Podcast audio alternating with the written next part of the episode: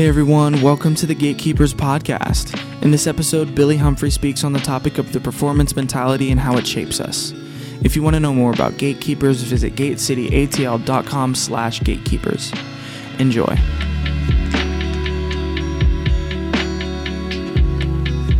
I want to um, just mention this before I get into this. I've probably had half a dozen conversations with half a dozen of you guys, at least, about performance mentality over the last few weeks. I am not aiming at any one of you, I'm aiming at all of you and myself. But don't think, oh, he's, he took that conversation and now he's trying to nail me with it. No, I don't do that. If I'm going to try to nail you with something, I'll just pull you to the side and go, hey. just so I don't I don't send like like side messages to you while I'm preaching. It's just not never been my thing. So uh, all right, I want to talk about this dark side of a performance mentality. I want to talk about identifying and overcoming it. And it's interesting because I just I like to Google whatever it is I'm speaking on and just see what what the Googles say about it. And everything, first page, the whole first page on, on on Google's was that a performance we want to we want to learn how to have a better performance mentality. We want to strengthen our performance mentality. We want to know how to perform. And so they didn't have any answers for us. And so here's the thing from the time you're a kid to, the, to now, uh, we learn how to perform. We learn how to, you know, we learn the cause and the effect, right? Like, if I perform, I get the ribbon. If I work hard, I get rewarded. If I work out hard, I get to make the team. If, you know what I'm saying? Like, if I perform really, if I make all A's, I get the honor roll. Like, we start learning that kind of stuff when we're little. And, uh, you know, if I run the fastest, I win, I win the ribbon. All that stuff, okay? So there's this message that we get that, um, reward comes from performance. Now, I just want to mention this because I don't want I don't want anyone walking out of here going, um, you know, performance. All performance is bad. No, all performance isn't bad. In fact, biblically, there's a ton of Bible verses, verses. Sound like I said verses, verses that tell us like if we work hard, it brings blessing. If we're diligent, uh, we get we get reward for that. Like that's just legit. That's totally fine. Um, and if you look up being diligent or hard work, you look up the Bible on that, you'll find verse after verse after verse that encourages hard work. It encourages strong performance. It encourages diligence because if we're diligent, if we work hard, we will be exalted. Like that's just what happens. And and and so like I mean Proverbs 14, 23 says, all hard work brings profit. If you want to make money in life, and that's a good thing, is to actually make money and provide, then you want to you got to work hard to do that. You can't show up like at whatever your job is and just go, hey, sorry, I really don't work hard. It's just not my thing. You know, I'm into like, well, I'm into rest, actually. And so I'll be taking lots of breaks and um, you know, this whole coming at eight o'clock, eight o'clock, that's early for me. I do I do 10:30. And most days I need lunch by noon. So you got a good hour and a half window. I won't be working hard during it, but I have a one and a half, half hour window. And then after I take, I need about an hour and 45 minutes for lunch. Travel time, let's call it two hours. I'll be back at two. And, uh, you know, I like to get out before traffic, so two to four. So I'll give you three and a half solid hours. I won't be working very hard during them, but I'm in. Nobody's hiring you if that's in your interview, right? So we get it. Hard work is kind of essential. Being diligent is essential. Uh, eh, another one, Proverbs 12 24 says, Diligent hands will rule. Um, if you want to ever lead anything, if you, if you want to be in leadership, you got to be diligent.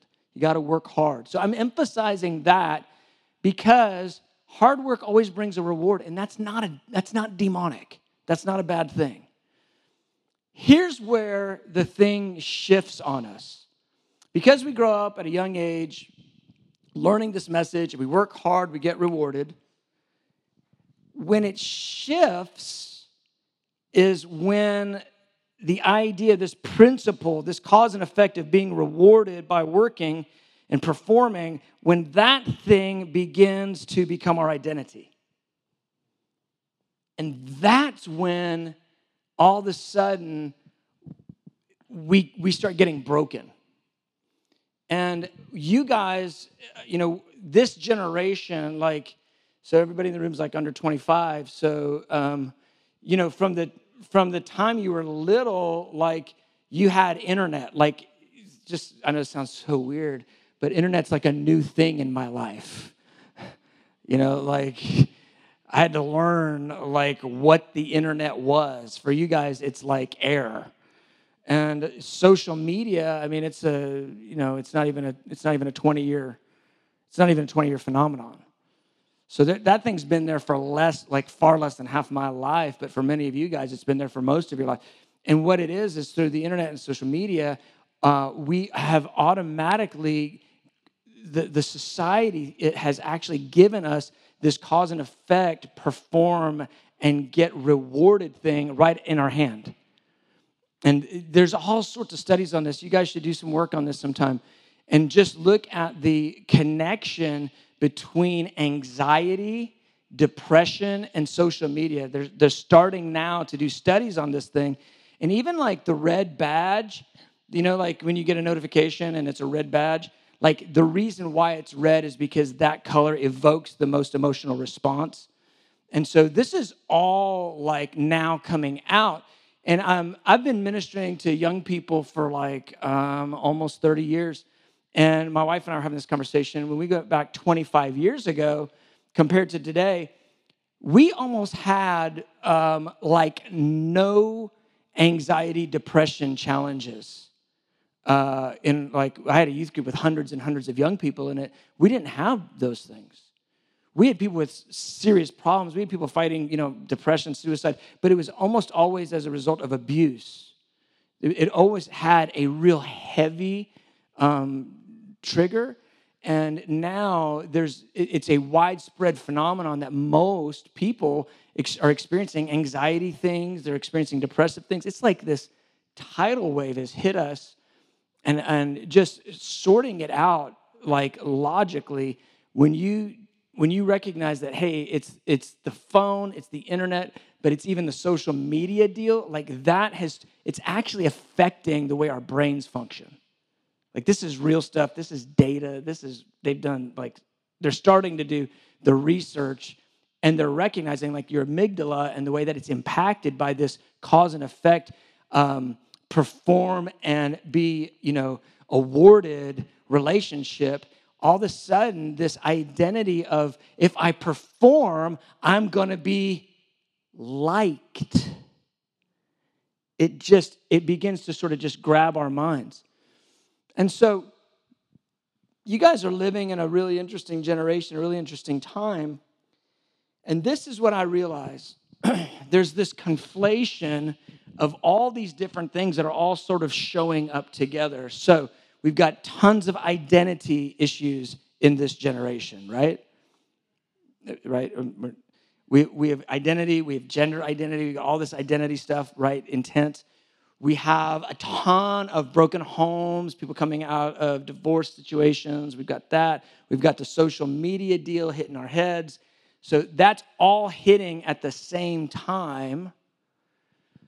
And what I realize is it's all it's all a negative, and I'm not saying all social media is negative, so don't hear say that, but when all those things are hitting someone, it impacts you negatively as it relates to who you think you are and how you feel about yourself and what you'll do to be approved of.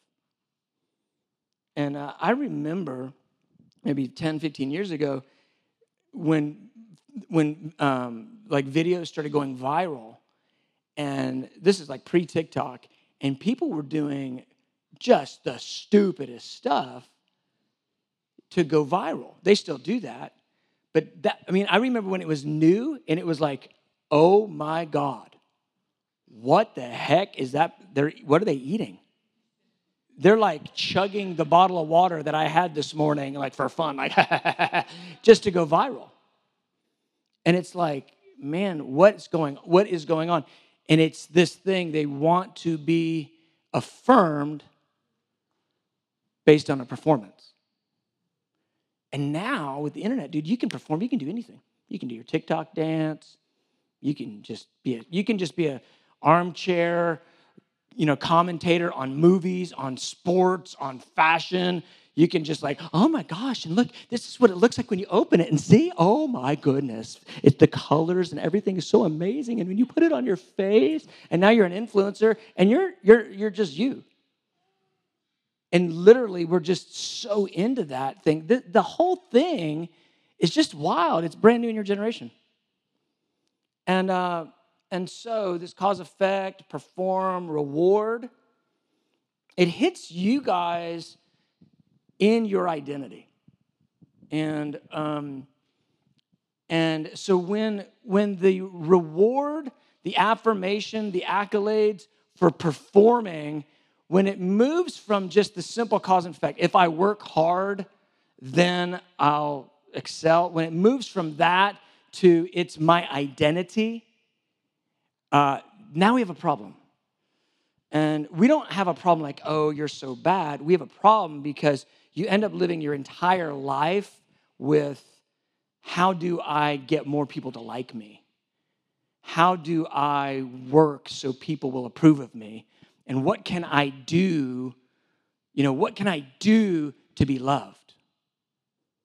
Okay, so um, I, I put this five signs that you're living with a performance mentality. Okay, and so I just I want to read these to you, and if this if this hits close to home, um, good, because I, I want to help you. That's my whole, my point isn't to like, see, you suck, performance mentality. You know, that's not the point. The point is, I want to help you to come out of it. We, we together?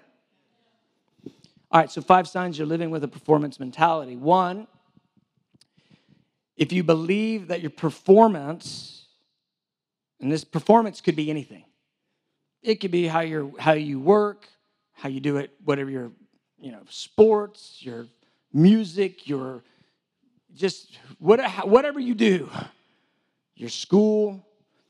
When you believe that your performance determines your value and worth, you have a performance mentality. Two, when you live your life performing, to get affirmation and acceptance.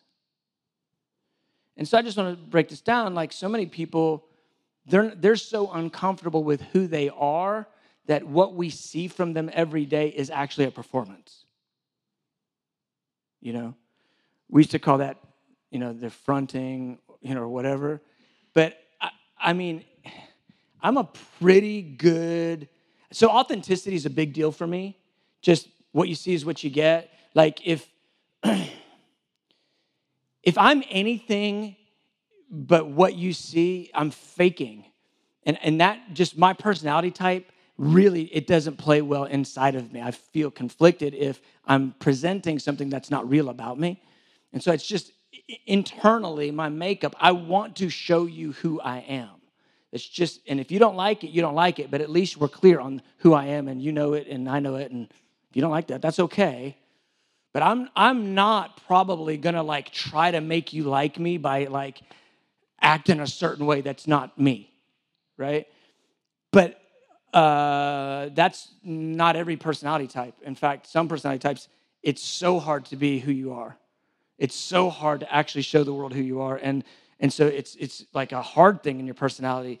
And then like in this generation, it's a challenge for so many because we're so performance oriented that we are literally performing all the time just in how we live.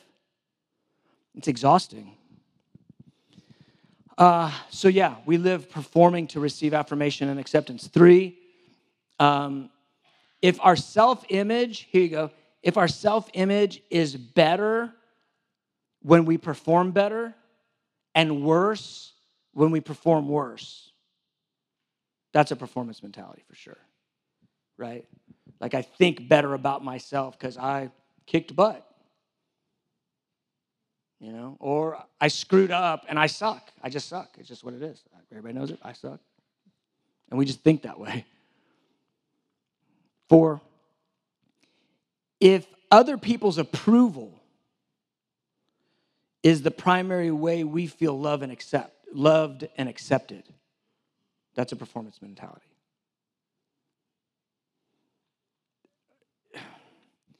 Because, like, what do you do when the crowds don't like you anymore? What are you left with? You see what I'm saying? So if your if your whole judge, if your whole manner of judging yourself is all based on how other people respond to me, like man, that's a total performance mentality. I um I've been doing ministry a long time, like uh, full time. My first full time job started when I was 24, so I'm a lot older than that. and so uh, more than half my life I've been doing full time ministry. And, um, and so uh, somewhere along the way, it, it became really clear to me that if I, if I was going to make it at all, I could not base uh, like how I felt about myself on how other people were responding to me. Because man, you know, when people were responding awesome, it felt awesome. But when I got up and honestly just sucked and didn't preach well, then that would just put me in a tank, you know. And as a young man, that was like painful, super painful. And then, you know, that was not just, that wasn't like, you know, just, it was people acting fine about it, but me feeling like I didn't perform well. But then add this little component that when I felt like I was doing what I was supposed to be doing, and then people didn't like it. And then just go ahead and add this to it that my sphere grows a little bit, and all of a sudden I've got like a little social media platform and a little bit of you know, sphere and a little bit of followership. And then I put stuff out there. And then the next thing you know, they're hitting me on social media and they're saying all sorts of crap about me. Like the performance mentality, like if that was governing me, I mean, I would have been taken out. I mean, Alicia could tell you because she has to read all my, all my social media responses. I don't even read them anymore because it's just like toxic sometimes. but it's like, she's like, oh my gosh, do you want to see what they said? I go, not really. I'm I'm, I'm quite good. God loves me. I'm good. You know, but I mean, if I was being like led by other people and how they responded to me, I would, man, I would never have made it. I would never have made it. I would have just tanked. So if other people's approval is the primary way we receive love and acceptance, what happens when they don't approve of you? That's a good sign you're operating a performance mentality. Five, if when you fail, you're inconsolable. There's a difference between feeling bad about failure, like nobody likes to fail, like nobody's like, I sucked, yes, like nobody's doing that. But there's a difference between feeling bad about it and being like, my world is ending. Do you, do you know what I'm saying? Like, if, if, if when you fail, if you just feel like, man, the world is coming to an end because of that, that's a pretty good sign you got a performance mentality. Am I making sense, guys? Cool. So, just to di- define it, I, I just like to always give definitions. Performance mentality is this my identity and my worth are based on how well I perform and how people accept and affirm me. Like, if that hits you, my identity and my worth are based on how well I perform and how people accept and affirm me. That's, that's, it's very likely you're carrying this, carrying a, a performance mentality in an unhealthy way. And um, I came up with this phrase probably, uh, gosh, it must have been like 20 years ago. But when you have a performance mentality, you live your whole life toiling for validity. You just work to prove that you're valid. You're trying to prove all the time, I'm worth existing. That's, that's what a performance mentality does. It just keeps you on this hamster wheel. You know, you're just continually running and running and running to try to prove that you're worth something. Somebody like me, somebody love me, somebody affirm me. See, look, I'm doing all this stuff. See, look, look, look, look. Oh, finally somebody liked me. I mean, that's that is that is just the thing in a nutshell. It's exhausting. It wears you out. Your internal world is always in traffic. And um, it's always got conflict. You're just carrying all this weight because you're constantly managing appearances. You're always processing how others perceived you. Right? I, I mean, I, have just had this so many times over the years. I mean, because, I mean, it's not because me, but I'm, I happen to be a lot of times holding a mic and in front of people. And so in my world, my experience, a lot of people go, Oh man, I saw how you looked at me, man. Are you mad at me? And I'm like, Bro, I just drank some garlic bread water. I didn't even know there was another human in the in the whole room at that moment. I'm so sorry. But I mean, like, and it's because it's not because I looked at them badly, it's because something going on in there. Does that make sense?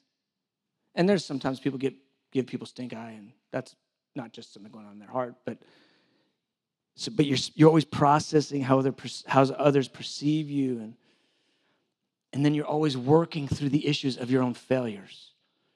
This is a performance mentality, gang. If I kind of got the thing clear for you guys. Well, here's the biggest problem with it. Besides all that, like that sucks. Like everything I just said is like, oh, that's terrible. That sounds horrifying. Yeah, it's horrible. But the biggest problem isn't even anything I've just said. The biggest problem is when you have a performance mentality, you take all of that traffic and you project it on God. And all of a sudden, you live your whole life trying to toil to prove yourself worth being loved. You, are working all the time, performing, trying to show God, look, see, I can do it. And He's going like, I, I already love you. I liken it to this. Um, uh, all my kids all did the same thing. One of their gifts at an early age was crayons and paper, paints and paper, crayons, paper, whatever. And then they draw the thing, right? It's who knows what the thing is. It's some stick figure with 18 eyes, horns coming out, four of them, who knows what those are. Look, daddy, it's a picture of you. And I'm all like, wow. That is, I've never seen another one like it. It's going on the wall. And for every one of my kids through their whole journey in art, our bathroom walls got plastered with all their masterpieces. Not one of those masterpieces ever made me love them more. And so often when we're when we've got a performance mentality about the the way we think about God, it's like us doing these little baby drawings that are just like hilarious. All of our works are like these little baby drawings that are just silly. And God goes, You're so cute. You are the cutest little thing ever. I'll put it on the wall. That doesn't make me love you anymore. But thank you. I don't have another one like this. And so when we when we project it on the Lord, man, we live so broken, we live so pained. Uh, we end up working and working and working. Our relationship with God, it, it turns into what I can do for God instead of what He's done for us. And all of a sudden, we just live our whole existence, our whole Christian existence is literally keeping God at a distance because we are working so hard to prove ourselves as one worthy of his sacrifice, of the cross, of his love. And I, I would say over years, 30 years of ministry, the vast majority of Christians I've ever met are in that category. And it becomes easier for them to do a good work for somebody than it is for them to even pray and talk to God. But Christianity isn't about primarily or firstly doing good works for other people. We should do good works for other people. But because Christianity is really about being close to Jesus, being close to Him, just, just being close to Him. And when our whole existence with God devolves into this, I will work for you, I will work for you, I will work for you, I feel like the Lord just goes, You are so cute. Those little paintings are so cute. It's not really what I want. I kind of want you. And, um, and so we believe that we've got to perform well to get the Lord's approval and his affirmation and his love. And, and we, instead of, you know, a lot of people go, I know God loves me. I know God loves me. I know God loves me. And I just go, No, you don't. There's not a chance you do. Because if you knew God loves you, it would rock you. It would rock you to your core. And so instead of saying, instead of really actually believing that God loves us, we kind of think God just tolerates us. We, we think He loves us because He's obligated to love us, because he's, he's love after all. So He has to love us.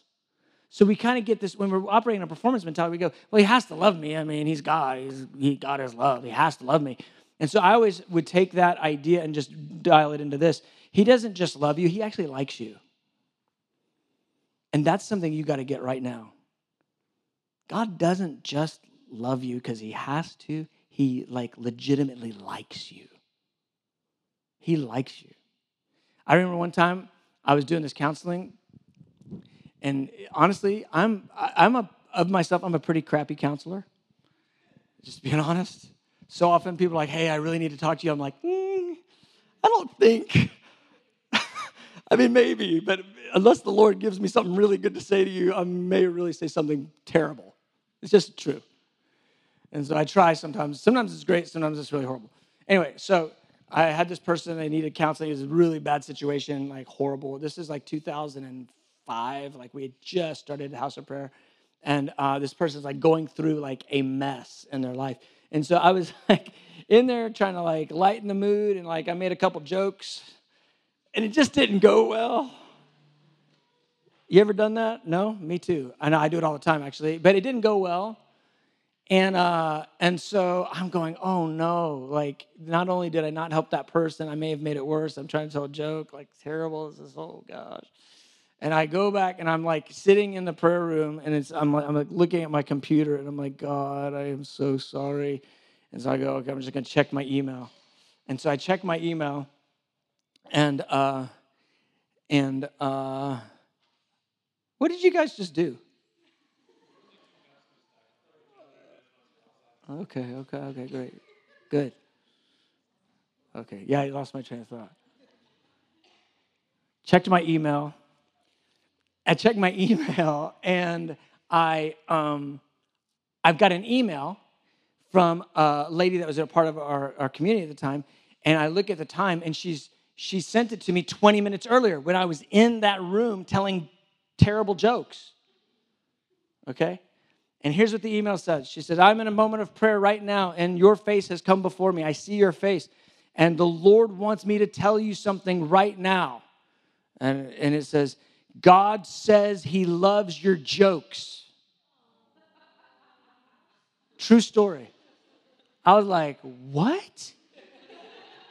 What? hey, this is all right.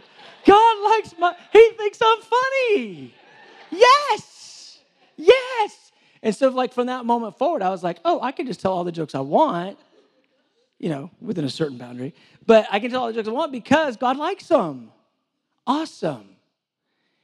And it, it helped dig me out of this identity of if I don't do well, if I don't assess it as well, if they're not assessing it as well, as good, that may not even be what God thinks about it. And he thought it was so important to tell me in that moment that he loved my jokes because he was trying to break me out of this. And this is when I realized he doesn't just love me because he has to, he likes me. God doesn't just love you because he has to. He like really likes you. He likes what you like. I remember one time, I'm gonna have to tell my daughter, she's sitting in here. I'm sorry to tell a story on you, baby. But I remember one time my daughter was in her, she was in her bedroom, and uh, she had her two animals, and I was in the hallway, so I'm way back, and uh, and she's she's about where the back row is, and and she, so I'm watching, and and she's in her she's in there. She's got her two animals. She's like two years old, and she's got one animal, and it's just like having they're, they're having like a deep conversation. Like the two animals are like really going deep. They're sharing hearts it's like this deep, deep thing between these, like an aardvark and a lamb or something. And, and I'm watching it and I'm just smiling. I'm just enjoying it. And she doesn't even know I'm there, but I'm enjoying her so much as she's playing with these two animals. And then the Lord spoke to my heart and He goes, uh, What are you doing? And I go, I'm enjoying my daughter. And He goes, But she doesn't even know you're there. And I'm like, Yeah, I know, but she's just her. He goes, But she's not even talking to you. And I, go, and I know she's just being herself. I just enjoy her. And he goes, And that's how I feel about you.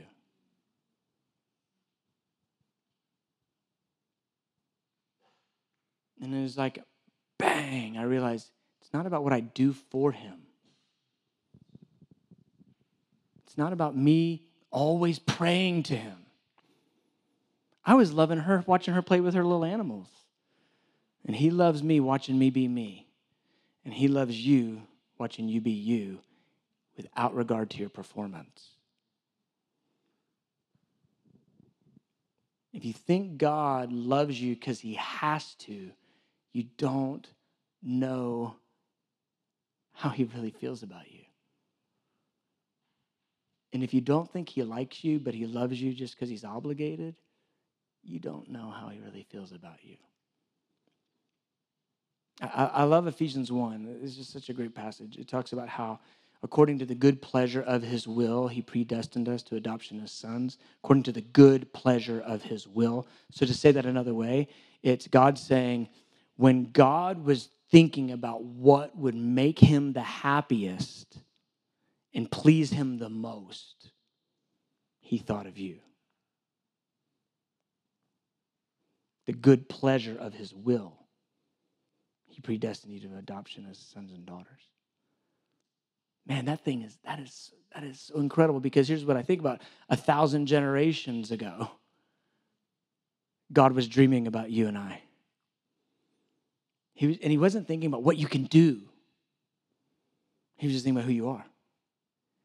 And according to the good pleasure of his will, he predestined you to adoption. So he, God, in his sovereignty, began to work together through a thousand generations of husbands and wives and babies and husbands and wives and babies and grandparents and children and babies and somehow and then you came along and you were the good pleasure of his will. You were what he was thinking about all that time. See he delighted in you before you ever did anything. I remember when my first son was born and uh, I was I had this whole plan. I was gonna because I was before before I got like the, the intimacy message. Um, I, I, was really just like fire and revival and fire and revival, and I still like fire and revival, but I got a little softer and more tender. But so I had this plan that when he came out, I was just gonna like prophesy, like I was just gonna like give him the biggest, baddest prophetic Braveheart word. He will be great and mighty in the sight of the Lord. Like I was, I was just gonna like ugh, flex all my charismatic juices in the delivery room. And uh, and I remember, man, my wife, oh, she's the champion baby maker. She, this is no pressure on any ladies, but my wife had four babies and didn't even take an aspirin. I mean, she is a she is a baby making machine from another mother level heaven, something. Anyway, I mean, she just literally walks in there and just, I mean, baby, it's bad to the bone. It's true story, not exactly. But here's the thing. Sorry, I know. I'm in that. I'm in that mode. Here's the thing. So I'm going to prophesy over my son and my wife has gone through the whole thing and we're down to the last seconds and she's pushing and this baby's about to come out and i'm all like yeah. And and and then i i see him. And he's he's he's he's amazing. And he's got hair. He, he you know he's got eyes. And he's like got a face and he's like He's a person, like he's a person. And he's got fingers and he's wrinkly and he's he can barely even like hold himself together. He's like jello with skin wrapped over it. He's like all over the place. And she pulls him out and and and, and I'm just like so I'm just like, oh, oh my gosh. And when he when he comes all the way out, and they're they're they're gooey and nasty, so don't don't I'm I'm not faking. Like they come out nasty. But when he comes out, I get hit. I mean, not like Holy Ghost hit, but like my heart gets moved so strong. And I'm like looking at him, and I'll never forget it. The midwife, she's like, she's like, so what do you think, Dad? And I'm like, this is like, this is supposed to be the moment. And I go, he's beautiful. he's beautiful. And I start crying. Ta-da! Like there was there was none of that. It was like I was just so messed up because I was so overwhelmed with love for him. And it happened every single every single kid we had. And they came out and poof, I'm not even thinking I'm gonna cry. But as soon as I see him, bang, I'm just overwhelmed with love. And here's what I realized. They didn't know me. They didn't, they couldn't see me. They didn't know my name. They didn't know, they couldn't do anything for me. There was nothing that they could possibly show me that they had any interest in me. But I was overwhelmed with love. And I remember the Lord speaking to me and being like, if you, who's a broken man, you feel like that about your kid, how do I feel about you? Before they could ever do anything, before they could even hold their head up straight. And I'm overwhelmed in love. I mean, what if what if the midwife had been like, "So, what do you think, dad?" And I go, "Oh, I don't know. Let's see how he cuts the yard. Let's see how he, you know, makes grades. Let's see if he's an athlete. Let's see if he performs. Because if he doesn't, I may not like him. What if I said that? Every one of you guys is like, ew, gross. Like, that's terrible. But we literally think that's how God is towards us when we're carrying a performance mentality. And so we just fall into this trap and we think the better I perform, the more I'm loved, the worse I perform, the less I'm loved. And we think that our performance has something to do with God's acceptance of us. So, what's the cure for this thing, man? I'm going to wrap this up. What's the cure for this? It's not a demon. If it were, we just cast it out of everybody and be done. It's a mentality that gets affirmed in all sorts of different ways, but it really comes down to what we believe. It really comes down to that. It's not anyone else's thing. It really boils down to what we believe. So 1 John 4 16, it says this. This is a really important verse.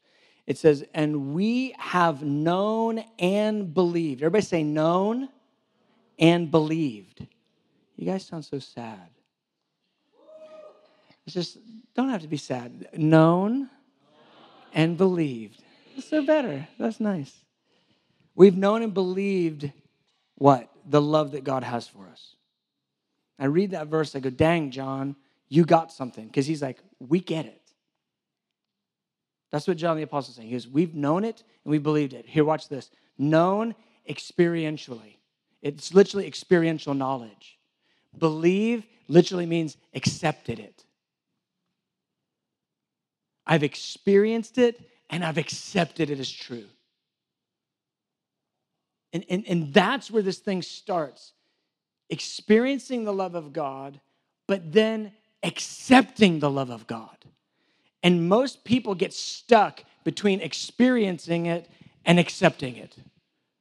They go, oh, I feel I felt something. I felt like the, the presence of the Lord was so sweet and tender and peaceful and whatever. And then, but the, the next step of accepting it. Do you accept that God loves you even if you suck? Do you accept that? Do you accept that He loves you even before you do anything? Do you accept that He loves you even if you fail? Do you accept that? Because that's where this thing is. If we don't accept it, we'll stay stuck in this performance thing. And so here's what happens either we do accept it or we don't accept it. And when we don't accept it, oftentimes we're saying, you know what, you just don't know me. You don't know how screwed up I am. You don't know how much of a failure I am. You don't know my history. You don't know my current. You don't know my situation. You don't know how jacked up I am. So I just don't believe that God could love me like that. And here's what I do know about this that if you're saying God couldn't love you, you're not making me a liar, you're saying God's a liar. Track with me now. If you're saying God can't love you because you suck in all these different ways, then you're literally saying, I don't believe you, God. I don't accept what you're saying. And that right there ends up being so often like the foundational issue. Like, I just say no to the, to the love of God. I mean, that's literally where it, it has to land for us. And it's literally pride in reverse. So we often think of pride of being like, I'm so awesome, I'm the man, I'm this and that, and pride, pride, pride. But pride doesn't only work like I'm so awesome, it also works with I'm so terrible. I suck so bad, no one could love me like this. Not even God. And it's pride in reverse that says, I'm not worth being loved. I'm not worth the cross. I'm not worth the way God says He feels about me. And so when that's going on, and if that sounds like you, then we got to repent of that. We literally just got to say, God, I am sorry. I'm sorry that I'm telling you that what you're saying isn't true. I'm sorry. I repent and I want to accept and know your love. Song of Solomon 1 5. I'm landing, guys. Just hang in there with me for one more minute. Now it's really about five to seven more minutes, but just hang in here. Song of Solomon 1 5. It's a huge one. I am dark but lovely. I am dark but lovely. This is the 101 of knowing love. This is the beginning of understanding love. And it just means this I am dark but lovely means that she in the story of Song of Solomon, she's this maiden and she's burned herself out. She's worked for everybody else, but she hasn't taken care of herself. And she's saying, I've been burned. I've been out in the heat and I've been burned by the sun. And, and, and I'm just this, I'm just this poverty stricken little girl. I'm dark. I've got issues. I know my weaknesses and I know my failures. But she has this other truth about herself that even though she's weak and even though she's failed, she goes, he says I'm beautiful. That even though I'm broken on all these levels, He says I am beautiful, I am desirable. That's the 101. See, I, I, remember when I first started getting this message, it was like, oh, okay, yeah, that's awesome. God loves me in my weakness. Oh, that's awesome. God loves me in my failings. That's awesome. And then I failed. And I had to be faced with do I believe this when I'm failing?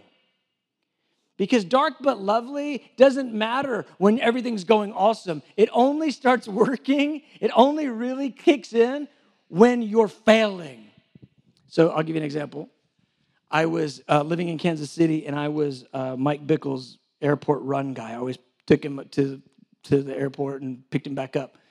And Mark, Mark, Mike Bickle is like the Song of Solomon guru. And uh, so I'm driving to the airport to pick up Mike Bickle, and I get a speeding ticket. And I just start feeling so bad. You know that feeling when the, the police are behind you and you're just you start freaking out and your heart racing. You're like, oh gosh, oh gosh, what's about to happen? And then you're like, oh, and I'm pulling over and I'm like, oh, oh no, oh no. And, and, and he gives me a speeding ticket. And I'm like, there's a special place for losers that get a speeding ticket when you're picking up Mike Bickle from the airport. Like there's just a, there's a special like beat down for people like me. You know, I'm like I'm such a loser and oh my gosh, oh my gosh. And I just have to like try to like shake it off and I'm feeling terrible and pick up Mike and I'm gonna I'm gonna spend the next hour and a half with him because we we pick him up and hang out and talk and, and I'm like I gotta get myself together like you know feeling dark but dark you know not no lovely no lovely and uh, we hang out, and it's great, and Mike's awesome, and and and so I drop him off, and he and he goes, "Hey," he goes, uh, he goes, I don't know what he said. He asked me something, and I go, you know, dude, I, I got a speeding ticket today. He goes, what? I go, yeah, I got one trying to pick you up in the airport. Oh, sinner. Like I'm trying to like confess it to him. Like, uh. he goes, dang, you got a speeding ticket on picking me up from the airport, huh? Reaches in his pocket, pulls out a hundred, and goes, here you go, man. I cover it for you. No big deal.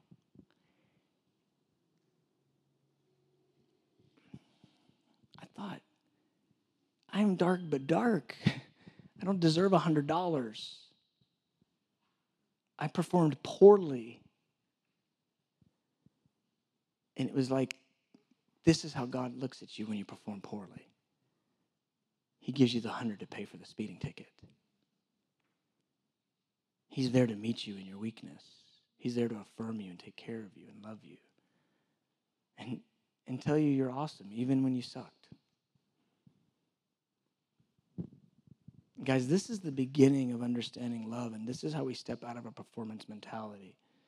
You know, the first week that I was with you guys, we talked about getting ourselves out of the center and getting Jesus in the center. And then last week, we talked about fighting for one another and praying for one another. But none of that really matters if we don't accept the love that God has for us. If we don't know and believe the love of God, we end up just toiling for validity and working to prove ourselves instead of believing that we're loved, like really accepted and affirmed without regard to our performance. I want to preach so much better for y'all, but I can only do what I got. You, this is all you get. You get a 50 plus year old dude that's five foot seven and three quarters. My wife won't let me say five foot eight publicly because she thinks I'm lying. doing my very best to communicate God really loves you. And God has to do something with that. Like I, like, I can't make it happen for you. I want to do better. But you know what? At the end of the day, I, am going to go home and I'm going to put my head on my pillow. And I'm going to, as I do every night, I'm going to doze off telling Jesus I love him. And he's going to say it back to me. whether I dropped bombs tonight or told stories about my wife having babies. You know, it's like, it's just how it is. And that's how it is for you too. A's or F's, he loves you the same. $10 an hour or 100000 a year, he loves you the same. Seriously. 275 or 315. He loves you the same, bro. He still loves you. It's all good. It's all good. It's just too easy, sorry. whether you whether you nailed it in worship or didn't, he loves you the same. It doesn't matter.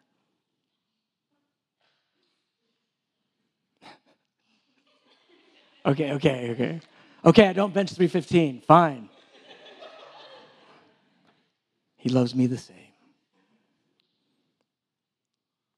knowing and believing the love that God has for us, and accepting the fact that He loves you when you do badly, when you fail, when you make a bad choice.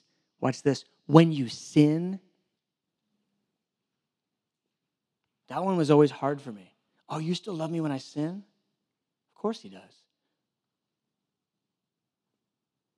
He doesn't like put His love in reverse because you sinned. I remember, last story, I remember one time I was driving in a car and I, um, I don't, I can't confirm or deny whether or not I actually said a cuss word, but somebody cut me off and I had at least a cuss word attitude. Let's just say that. I cannot confirm or deny whether I actually said it, but I had a cuss word attitude. And um, and I remember feeling bad about it. Like, dang, I'm just, gosh, I'm not, I'm not holy. I suck. Like, I don't want to cuss people out that cut me off in the car. Like, I want to bless them. I don't want to, I want to, I want to be good in heart. I don't want to be like that. And, um, and the Lord reminded me the day before I was in worship, and I was like, worshiping the Lord, like tears streaming down my face, like, oh, I love you so much. And oh, you love me too. Oh my God. And then one day later, I'm like, you know, and and he reminded me, he goes, Hey, do you think when I was ministering my love to you in worship the day before that I didn't see this coming? I'm like, No, you had to have seen it coming because you're God. He goes, That's right.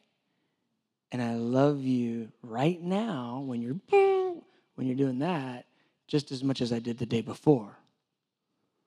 Now, I don't love the but I love you the same. It's not like he throws it into reverse on us. He still loves us. Guys, this is what we've got to drink of is the love of God, okay?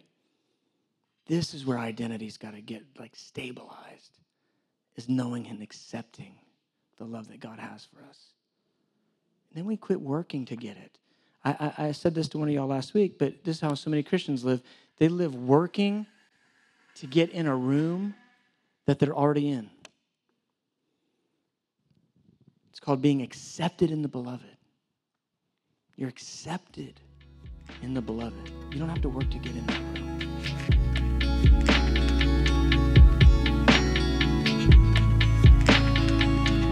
Thank you so much for listening. We hope that this message ministered to you and that the Lord met you. You can follow us on Instagram at GatekeepersATL. We'll see you in the next episode.